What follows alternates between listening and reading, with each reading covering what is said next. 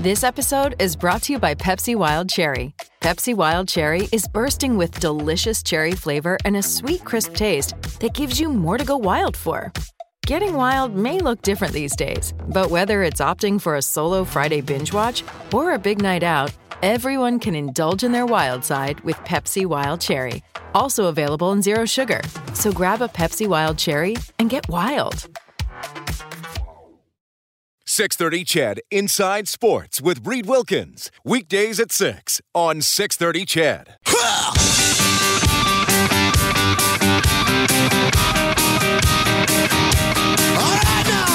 Edmonton's home for breaking news on your favorite teams. This is Inside Sports with Reed Wilkins on the voice of your Edmonton Oilers and Eskimos. six thirty C H E D. That twenty-one game win streak on the line for the Cleveland Indians. They trail the Kansas City Royals two one in the bottom of the sixth. We'll keep an eye on that one for you tonight. This is Inside Sports on Oilers and Eskimos Radio, six thirty C H E D. Hey, really appreciate you tuning in tonight. Getting into a fun time of year. Eskimos into the second half of their season. Oilers going into the preseason and uh, the regular season. Obviously, they'll get into in October. Always happy to hear from you. seven eight zero, four nine six, zero zero six three. You can also text six thirty, six thirty. Uh, plenty on the Oilers on six thirty C H E D dot com. We were talking in the first hour of the show about Ryan Strome. Head coach Todd McLellan wants him to shoot more. His uh, shots per game falling every year since he was a rookie. What's going to happen with Ryan Nugent-Hopkins? He's trying to produce more offense. I don't think it uh, that kind of thing goes away. I think just in me, I mean, I, I don't forget how to score goals and get points. I mean, I think one thing that I can do, and and it doesn't mean I'm going to take more risks. It's just, I mean, I got to put myself out there a little bit more. Uh, not be afraid to make mistakes and stuff, and just have the confidence in myself. Because I mean, it's sometimes it's not. Uh, sometimes I mean, maybe I sacrifice the risk for just a simpler play or something. But I mean, not all the time is that going to result in a bad play defensively on our part. So I don't know. I mean, there's just little things, but I'm going to work on it this season and uh, see how it goes. All right, so Nugent-Hopkins talking about not being afraid, having confidence, trust his teammates. He said he did some work in the offseason to hopefully help his shot and his offensive game. So another thing to watch for as we get into training camp. Houston up three nothing on Cincinnati. First play of the second quarter, Thursday Night Football in the N F L. Uh, watching on Twitter, most people uh, unimpressed with Thursday Night Football as they were most of last season and the year before that as well. So before we get to Jim Popp from the Argos here, I, I was I was reading more about that uh, the Indians win streak. So the, the New York Giants won twenty-six games straight in nineteen sixteen. They had a game in there where they played eight innings against Pittsburgh. So they'd won twelve in a row. They played eight innings against Pittsburgh. It was one one. They they never finished the game. The weather got bad, and then it was too dark to finish the game. So they just started the game over the next day. So I know some people are saying, well, that's a tie. The, the win streak got broken. But in baseball, I mean, generally you either finish the game or you don't. So you either pick it up and you finish it, or it just doesn't count. I mean, they count the stats, but it doesn't count as a win or a loss. They don't have ties. So I don't view that as, as interrupting the win streak. But uh, that was pretty interesting. Uh, uh, Kellen, I was doing a little bit of reading here. Mm. First of all, this is pretty cool. We got this Davis Cup in Edmonton this weekend at Northlands Coliseum. Yep. Which, of course, the Coliseum is going to be closed on January first. Mike Nichol was on the show yesterday talking about that. So three in the afternoon, we got Braden Schnurr from Canada, and then we got Dennis Shapovalov playing hmm. the second match. So they got two singles matches, mm-hmm.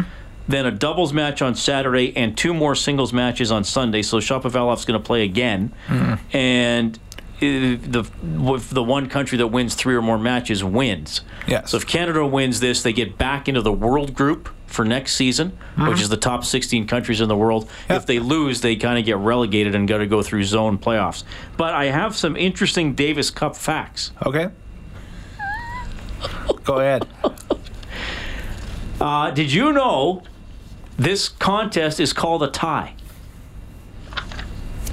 The ma- the set of matches is called, this is a Davis Cup tie. Who wrote this, the Riddler? No, this is true. Oh, okay. The Davis Cup is, is a tie. Okay. So the match is called, so you are trying to win the tie. I don't know where this came from, but you were trying to win the tie, okay? So okay, th- that's what they called a sure. match. Instead of calling it a game or a match or a series, they call it a tie. I guess it would make sense, being that both teams would be starting at zero, I would imagine, for a matchup, right? That doesn't make it. That doesn't help. It makes sense to me. I guess, Maybe I, to you it does. I'm trying. I'm no. sorry, buddy. Even in my twisted mind, it makes zero sense. Now here's another thing: the individual matches in the tie. Okay. Now I knew the tie thing from before.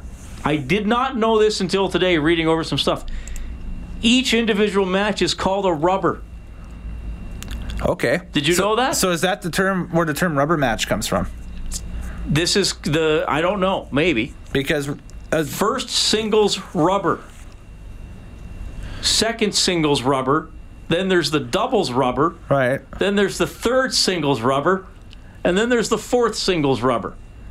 Maybe that's where rubber match came from. Uh, yeah, because the rubber match traditionally is what uh, is the deciding it's match. It's the deciding match if you're tied. Yeah, after you're not winning tires. You don't win a set of tires no, if you yeah. win the rubber match. Yeah, I don't. I don't know if the word rubber could has any other meaning. No, no. But, but you know, you no, don't win not a that rubber we can repeat tree here, at least. But. You know, you don't win a rubber tree. Yeah. So we got a tie with five rubbers. Yeah.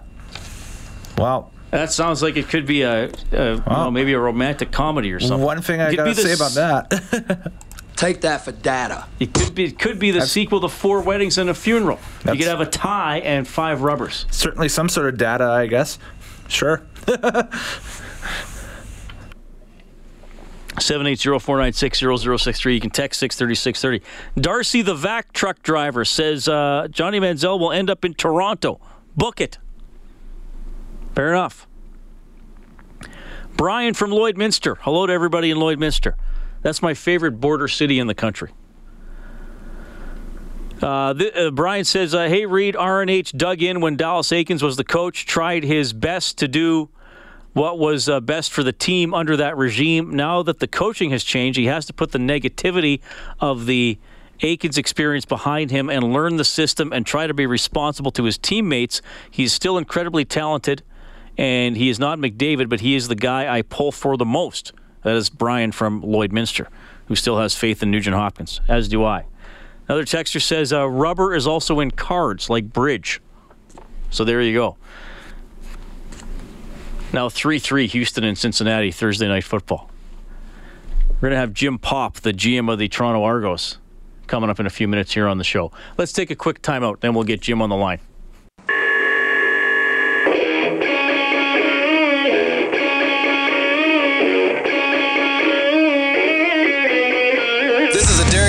From your Edmonton Eskimos. You're listening to Inside Sports with Reed Wilkins on six thirty C H E D. All right, A B and the Eskimos in Toronto on the weekend. We'll have Argos G M Jim Popp on the show in about a minute and a half.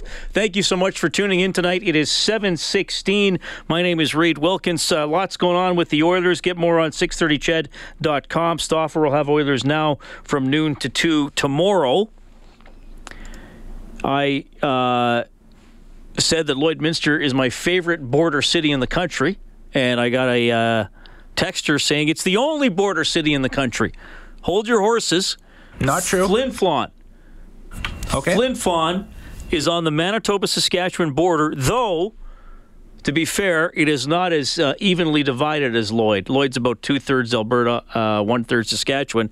According to Wikipedia, Flin Flon's last census, five thousand people in Manitoba, just two hundred in Saskatchewan. But right. It is on the border.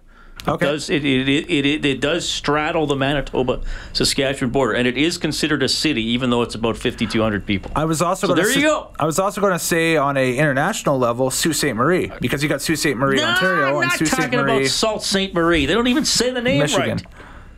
Right. Okay. It's not even Sault Ste. Marie. It's like Sault Ste. Marie. Darnell Nurse played there, though. Yes. He was a very good player for them. That's yes. true. That's true. Random information. There you go. Kellen Kennedy. Wayne Gretzky played there, too, at one time. Uh, no, but seriously. Mm-hmm. Flin Flon is on the border of Manitoba and Saskatchewan. Much smaller community than, than Lloydminster. Absolutely. Thank you for clarifying. And uh, what else was I going to say? Oh, yeah. We were talking about uh, the... This person didn't sign his or her name, but it's clearly the text of the night. I'm going to give it out with forty minutes still left in the show. Because we were talking about each individual match in the Davis Cup, which is here at Edmonton tomorrow, Canada against India. Each individual match being called a rubber. So there are four singles rubber rubbers and a double rubber. Double rubber. And uh, this texter says, five rubbers should keep everyone safe. I'm not sure what he means. Uh, but I mean, but yeah. If it's something that adds to safety, I'm all for it. As a prudent human being. Sure. uh, you know what? Two, one of the most successful duos in the last quarter century in the C F L, Jim Park, uh, Jim Popp and Mark Trestman. They had an amazing run with the Montreal Alouettes as G M and coach. Now they've been reunited with the Toronto Argos, and Jim Popp joins us on the line now. Jim, welcome back to Inside Sports. How are you doing? Uh, thanks for having me on, Reed. Doing well. Yeah, it's good to talk to you again. Uh, last time I, I talked to you, obviously, uh, you worked for a different team, but uh, you, you've made the transition. And, and I want to ask you, uh, I mean, you're you're back together with Mark Trestman, and you you guys had a great relationship and great success in uh, in Montreal. Is, does it just feel like, you know, same old, same old with Mark day to day? Uh, you know, it seems like you guys have a pretty good and comfortable relationship. Oh, we sure do. Uh, you know, we got a great working relationship, got a great personal relationship. But, uh, uh, no, it's it, you know, it feels great uh, to reconnect and get him back on the pony, back in this league, and uh, get him acclimated again. And got a great coaching staff. But, um, you know, it, it's it's one of these hires you can make, and you don't have to worry about a lot, uh, that uh, the I's are being dotted, the T's are crossed, and uh, you can work hard on the other end of what you need to. I mean, that's because a lot of people tell me, Jim, if, if you have continuity, you probably have a, a stable and often winning franchise. So it must have been, I mean, you, you, you, have, you have continuity in a new place. Did it ever feel like that because of, because of you and Mark? Was there, you know, new jobs, but was there already some continuity in place and things you didn't really have to address, you could just get going on? Well, obviously, going to a new place, there's a new challenge, and you got to get to know people. But it all started out sitting down and meeting the ownership group, and uh, um, very professional, first class, and um, want to do things the right way. And, and it was a it, you know, and very family oriented, and it and it just it just fit. And uh, once I was in that place, and uh, you know, when Mark and I had been talking, and felt like there was going to be a good connection, we got Mark up. He had the same sit down, and we all, you know, really came together quick and felt great about it, you know. And then working with Mike Copeland, who we knew from the league office, and Sarah Moore in the front office, and um, it just felt right. And you know, coming to a a great city, and you know, and um, you know, a city that needs to be vibrant in the C F L, and a real challenge to try to rebuild things. You know, we we felt very comfortable, and a lot of things have gone the right way. We obviously would like to have a, a better record at this stage, but uh, we feel we got things going in the right direction, and we need to continue to build on it. But it's been a lot of fun doing it. Well, I, I, you know, I'm glad you brought up the, the, the city and the market there in Toronto, because, and I think especially for people out west, Jim, they, they put those games on T V, and they've seen the move to B M O Field, and, and they still see a lot of empty seats. And, you know, I think we're blessed here, Edmonton, Calgary, Saskatchewan, Winnipeg, strong markets, strong attendance, a lot of passion. And, and, and we kind of look at that from the outside and say, what is going on? Why can't they get it together there? Even sometimes people say, should there even be a team there? You know, you're in there now. How do you see the challenges? What steps do you have to take maybe to get some more bums in those seats? Well, I tell you, you know, you, you I've been, you know, listen, I, I lived it in Montreal when we first got there. We might have had eighteen hundred season ticket holders and could get people to come in. And, you know, we, we made some real decisions Uh, how we were going to go about doing things. We said we were going to have a winning product, and a lot of those things came to fruition. And uh, moved to an outdoor stadium. Uh, kind of became a, the ideal franchise of how to rebuild a franchise. And I know it can happen. I know it can work. We watched it now happen in Ottawa. Um, so, you know, it can happen in Toronto. You know, this is a city that has several pro teams uh, that are doing well, and you've got to find your niche. And, you know, the Argonauts have been down for a little bit, but uh, I don't think it's a place that, you know, even when they were in the Sky Dome with the Doug Flutie era and they weren't selling as much as they thought they, they would or could. Uh, I think going to B M O Field is a tremendous move. Uh, we got the right people in place. We got the right ownership group in place, and um, and things are going to you know need to be done right uh, from an early stage and build on it. And you know, more games we win and continue building in the right direction, which I think uh, uh, is being done uh, by Mike Copeland and his crew. Uh, that I think that uh, there will be a lot of people in those seats, and, and it can get vibrant again. Jim Popp joining us on Inside Sports. He's the general manager of the Toronto Argonauts. The Eskimos play there Saturday afternoon. Hey, I just wanted to get your take on something. The, the league announced uh, yesterday full contact padded practices aren't going to happen anymore. Uh, there used to be seventeen allowed a, a season. It's right down to zero. Next year they'll uh, they'll stretch out the schedule as well, the twenty-one weeks. But I wanted to get you as a manager, your take on the practices. Obviously, you know, you want to have healthy players. You want to have as many guys available to your roster each and every week. Um, but, you know, I've also heard people say, well, sometimes you need the contact. You need the blocks. You need the contact. You need players getting in the rhythm and, and you know, feeling the hitting and all that kind of stuff. How do you, how do you look at this, Jim? You know, are are there drawbacks to it, or is it uh, you know is it all positive in your mind? Well, there's only so much I really can comment on. I mean, first of all, there was a decision made, and uh, you know, once that decision is made, you have to adapt and you move forward. Um, you know, I think there's always going to be a debate uh, of of the different situations of of having some type of contact in practice. And, you know, a lot has changed over the years, to be honest with you. I mean, even from the last collective agreement, you know, we had several times we could have contact in practice, but it got limited in training camp and in regular season to now none. And, um, but there, there's a lot of things you have to emulate to get to a game that uh, surely is useful, especially at certain positions. And, um, you know, and now we're going to have to make adjustments, and uh, only time will tell, you know, how much that does help. Player safety is a number one concern for everybody. It always has been, uh, always will be, whether we've had contact in practice or not. And um, so, you know, I can tell you this, every coach that goes on the out to practice, his primary goal is to have their play, play, main, all their players healthy and ready for the game. So uh, uh, as as we'll see as we go through time here, we'll adjust to you know what we've you know been told to do. All right, fair comment. One more for you, and maybe there's a story or a memory you can share. The Eskimos are having a tough season with a lot of injuries. You and your managerial career. Um, Was there an injury nightmare season that you can remember, and, and how you had to handle it?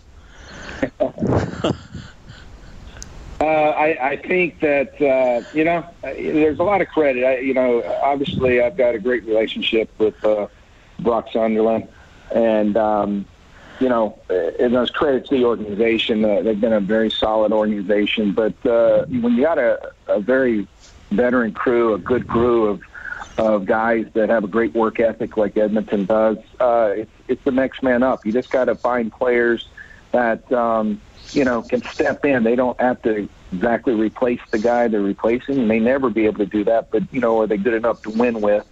And you got to kind of, you know, live with it and learn on the run. But, hey, believe me, I, I've, you know, even through the eras of going to Grey Cups, you know, you've had those segments of times when you've had so many injuries, and it's especially hard hit when it's your quarterback, um, that uh, you got to weather the storm and get through it. And a lot of times you become a better team for it. Uh, you know, the fan or the individuals may not see it, but um, even if you lose six, seven, eight in a row, you might be a better team for it down, you know, later in the year, because you build depth, not just for that season, but future seasons of people that get to play. So, um, you know, I think we all go through it probably two, three four years spread, you're going to go through a hard hit year of injuries, uh, and sometimes two years in a row. But uh, you know, you, you, everybody's going to be dealt that hand at some point. Yeah, for sure. Hey, Jim, you're always a pleasure to talk to. I wish you continued success in your C F L career as you're now with the Toronto Argos. And thank you so much, as always, for joining us on Inside Sports. Absolutely. You guys have a great night. Thank you.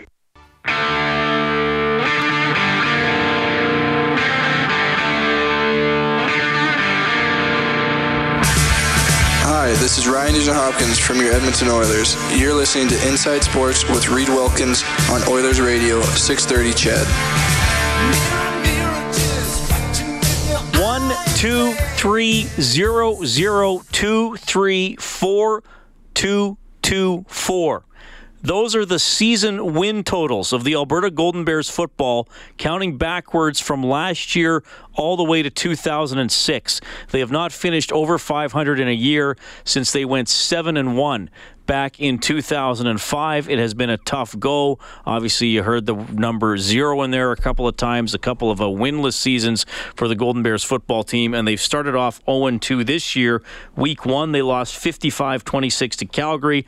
Last week, they lost forty-three seventeen to Saskatchewan. They will play at Regina, two o'clock Saturday afternoon, and they have made a change. The longtime defensive coordinator for the team, at least the last uh, four-plus seasons, was Danny Boyley. He was was relieved of his duties.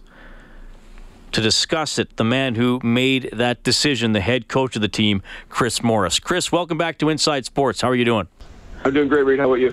I'm doing pretty good, and I appreciate you taking the time to join us tonight uh, because I know it's a tough day uh, for you. Uh, you. You had to make the decision to make a change on your coaching staff. Uh, someone you've been with for a while, Danny Boyley, is uh, gone as defensive coordinator. Paul Lawson's going to take over that role for the, the rest of the season. Uh, look, I know you. I know you've known and worked with Danny for a long time. Just tell us what uh, what went into this today.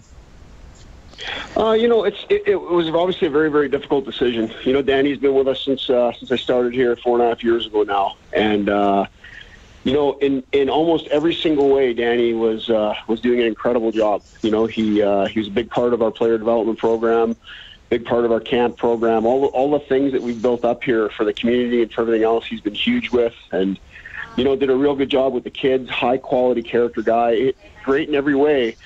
Just unfortunately, we just we just haven't been able to respond defensively. And you know, I, I, I look around our program and I look at the athletes we have here, and you know, there, there's no like we're second to last in the country right now, or last in the country in defense right now after two games. And it's just we're, we're we're not that team anymore. We're not that group of athletes anymore. And it's important that we get off we get off this mindset or get off this feeling that we have and get off this performance that we're having right now and get on to, to different things. And I think we just needed to shake up and. Uh, You know, if anybody in the room, and I said this to all the players, if anybody in that room thinks that this is entirely Coach Boyley's fault, they're uh, they're sadly mistaken, and shame on them.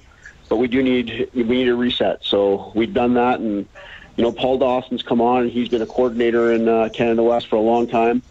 He's been to the Hardy Cup. He's I think he believes he's won the Hardy Cup. Like they, he's done lots of things. So we're hopeful that we can that reset button gets pressed and some of these kids and you know start playing to their ability level. Uh, I mean, Chris, in terms of the the, the timing of decision, I mean, you're, you're two games into the season. There's a lot of football left, um, but I mean, uh, you know, a coordinator change can be a pretty significant change. Uh, you know, was it was it tough for you to do midseason? Was it was it maybe on your mind before the season as something that might might be on the table? Can you tell me anything more about the timing?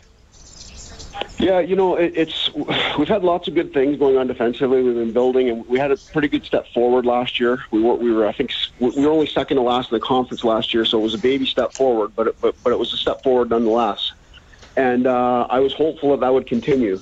Um, obviously, I had concerns. Like we've been, you know, if you look at our look at our team over the last five years, there's been times where we've been in the top four or five in offense. You know, and we currently sit number two in the nation in rushing the ball. We're in the top ten in offense. We're We're doing some pretty good things, but our nemesis has consistently been the the, the inability to stop our opposition, and uh, that's it's something that I just you know I believe this team has the potential to do some pretty good things, and I just couldn't let another season sort of slip between our fingers here, and uh, I felt that you know whatever timing and I and I, I agree it would have been better to do it at the beginning of the season, but I thought this would be the year that we caught our stride defensively. And when it became apparent to me that that wasn't happening, I think it, it just needed to happen. Something had to happen to change things. Golden Bears football coach Chris Morris joining us on Inside Sports. You guys are oh and two to start the season.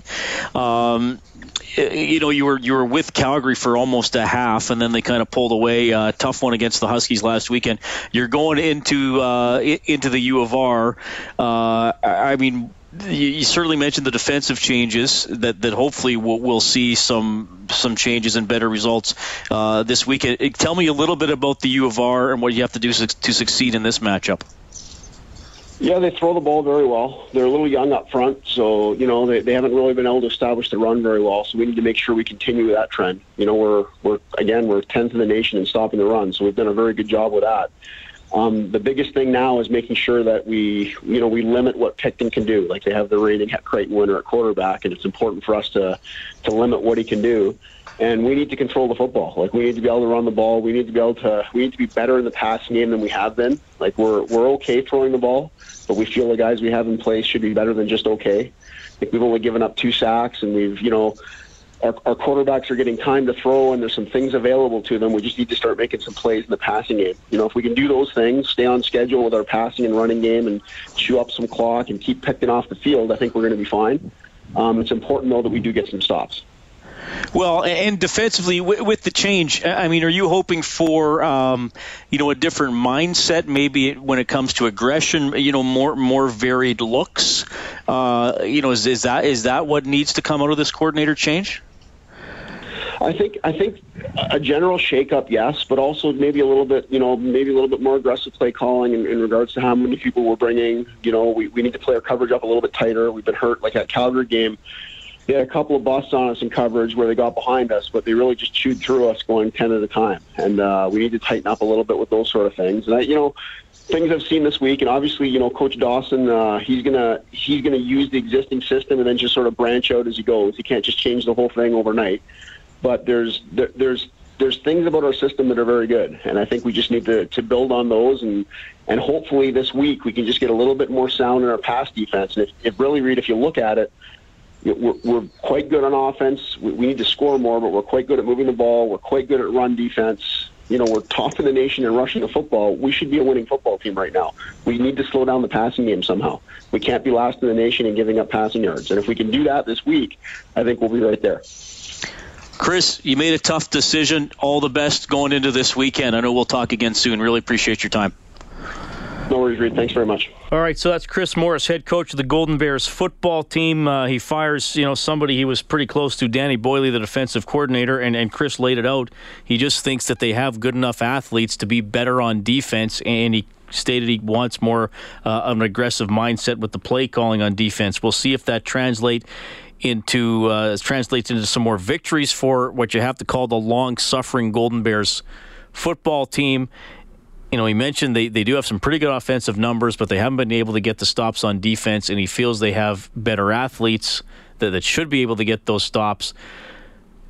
It's got to be tough. It, and, you know, we've talked a lot about, we were talking about, the, we had a caller calling in saying the Oilers, you know, think they can win. If you're a Golden Bears football player, even if you're a really confident person, you don't have a lot of success to draw on. And you haven't had a lot of situations where you've done something and it's worked out well in the end. Might be a chicken or egg thing. I mean, what comes first, the confidence or the winning? But they haven't had the winning, so the confidence probably isn't there either.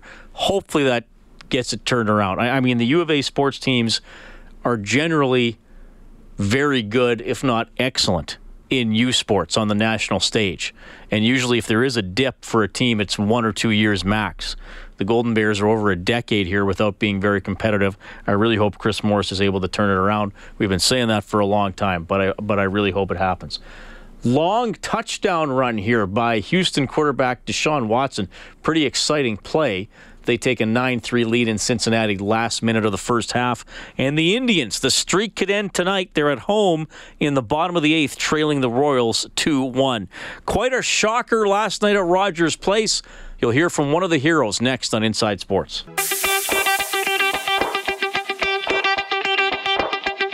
This is Mike Riley from your Edmonton Eskimos, and you're listening to Inside Sports with Reed Wilkins on six thirty C H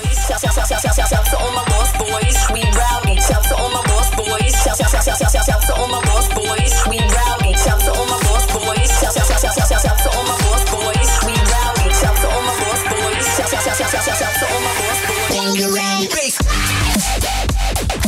Chornenko, and up the right-hand side, Thomas Foster. With Jones back, he'll take it to the net. Wrist shot, score! And Nate MacEwan has taken a one nothing lead. Thomas Foster. And the Oilers look to extract the puck out of their own end and do so quickly. Poli takes a couple of hits, barrels his way right through, off to the high slot. Now wrist shot Jones, and he hit the point where the left post meets the crossbar. Off the draw, and here's a turnover. Gambardell's got a short-handed breakaway. He's in over the blue line. Wrist shot save made by Daigle. And he's got it and freezes it. Back behind the net. The Oiler rookies gain possession. Polinchuk to fix Wolanski. Polinchuk behind. Ridden there by Hotman. Through a wrist shot short side that missed. Rebound Lagesson. Makes a move down the right half boards. Beats two men to the net. Save made. Rebound loose. Park keeps it out initially. And there's the whistle. And Nate MacEwan will break out. Maybe a two-on-one. McKidiak centers waiting. Wrist shot score. Off the rush. And Nate MacEwan takes a two nothing lead. With two thirty-one to play, a big insurance goal scored by Jarrett Hotman. Nate MacEwan will force the Oilers back, carried back in Gambardella. twelve seconds to play. two nothing Nate MacEwan. Back to the point. Jones has the puck chipped, crawled along the glass. Yamamoto centers. It's still loose. Bouncing puck. The horn goes. And Nate MacEwan has hung on for a two nothing shutout victory. forty-nine saves combined for Marc-Olivier Daigle and Nathan Park. thirty by Park.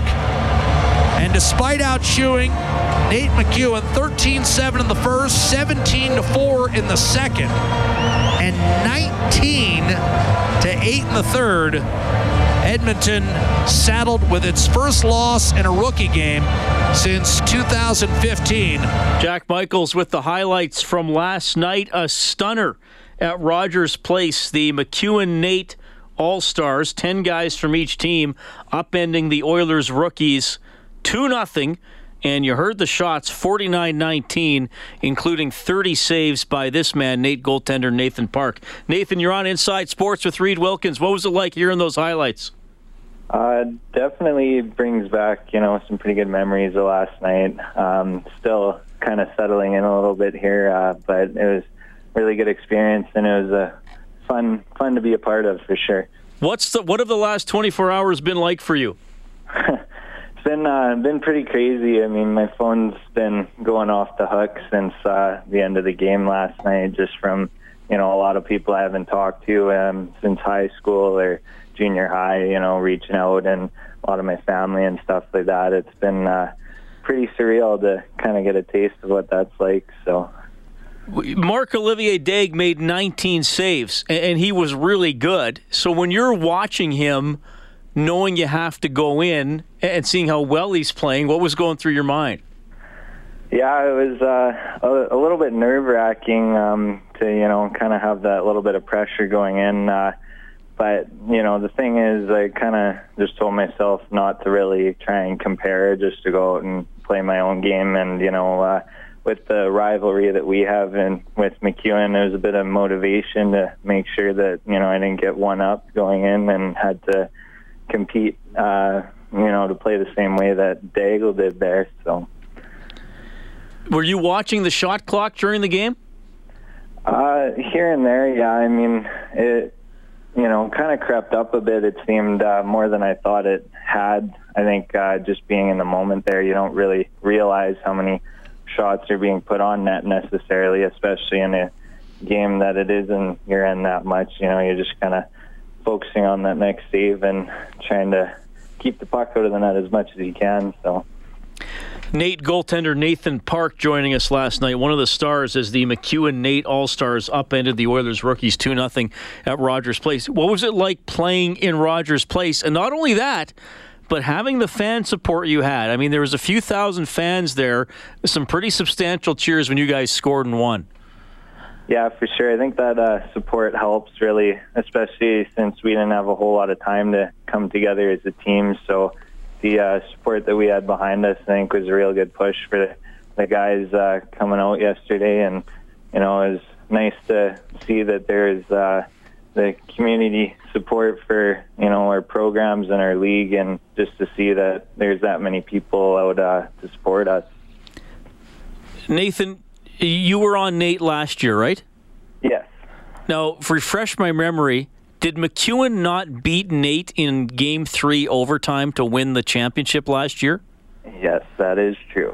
Okay, so how how are you in the dressing room and having a tune-up practice with these guys, you know, ten guys from the team that you have a huge rivalry with? Yeah, for sure. Um, it was definitely a unique experience, something I've never experienced before, and I don't think a lot of the guys have. But, uh, you know, it actually went pretty well. There wasn't any bad blood or any sort of tension. Um, it was a little quiet at first uh, in practice there, but, um, you know, I think the guys really did a good job of putting the differences aside for the two days that we had to and coming together as best we could on such short notice. And, you know, obviously uh, it showed last night. They battled hard, um, even, you know, when our structure wasn't necessarily the uh, the greatest. We were still battling to make the plays we needed to, and in the end got the result we wanted. So now the games against them are going to be a lot tamer, right? Oh, probably not. It's probably going to get worse now. Nathan, tell fans a, a little bit about yourself. Where did you play junior? What was your path to Nate? Uh, I, I played uh, four years of junior throughout Alberta, Manitoba, and Ontario. Um, bounced around quite a bit, but, uh, you know, I definitely enjoyed the communities that I had been a part of, and, you know, had a really good time and quite a few successful seasons. Um, won two league championships in my nineteen and twenty year old year, and both years came within one win of going to the R B C, which would have been nice, but, you know, it is what it is. So, all right, well, th- what are you studying? uh, I'm in chemical engineering technology. Awesome. All right, well, I mean, and look, I don't know if you heard me earlier, and you're free to laugh at me. I did not say this on air before the game, but if you heard anything, I, I I was predicting a game that might be lopsided, and I said to a couple of colleagues last night it was going to be nine two. So I got the two right for you guys. Yeah. Uh, but I, I clearly underestimated you and your uh, goaltending partner's uh, ability. I mean, was, was, was there ever there that thought that this might be a, an in-your-face game for a lot of people like me who weren't giving your team much of a chance? Yeah, well, that was something we definitely talked about um, as a team beforehand, that, you know, a majority of the hockey community was kind of against us, thinking that it was going to be a pretty lopsided affair. And I think that was part of the motivation going in, was just to, you know, show that we uh, we have two really competitive programs and um, a competitive league with a lot of good players in it that, you know, can compete against um elite level hockey players. And, you know, I think the guys really wanted to show, not only on an individual level, but um, kind of like with our programs and our league, that, you know, we can can play and can put a good product out there for the fans on a nightly basis. Well, Nathan, you played great. Congratulations. All the best of the upcoming season with Nate. I hope we can talk again sometime. Thanks for coming on Inside Sports tonight. Yeah, thank you very much.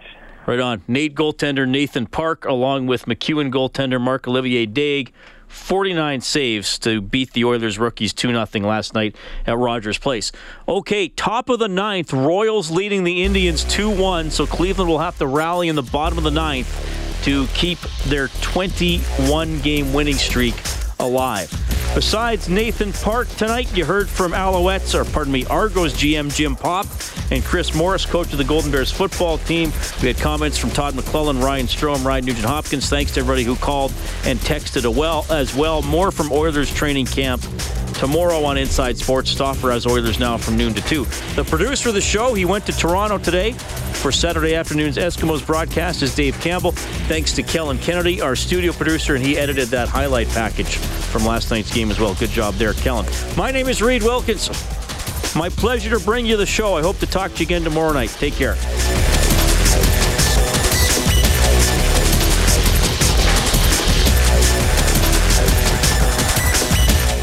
six thirty C H E D Inside Sports with Reed Wilkins. Weekdays at six on six thirty C H E D.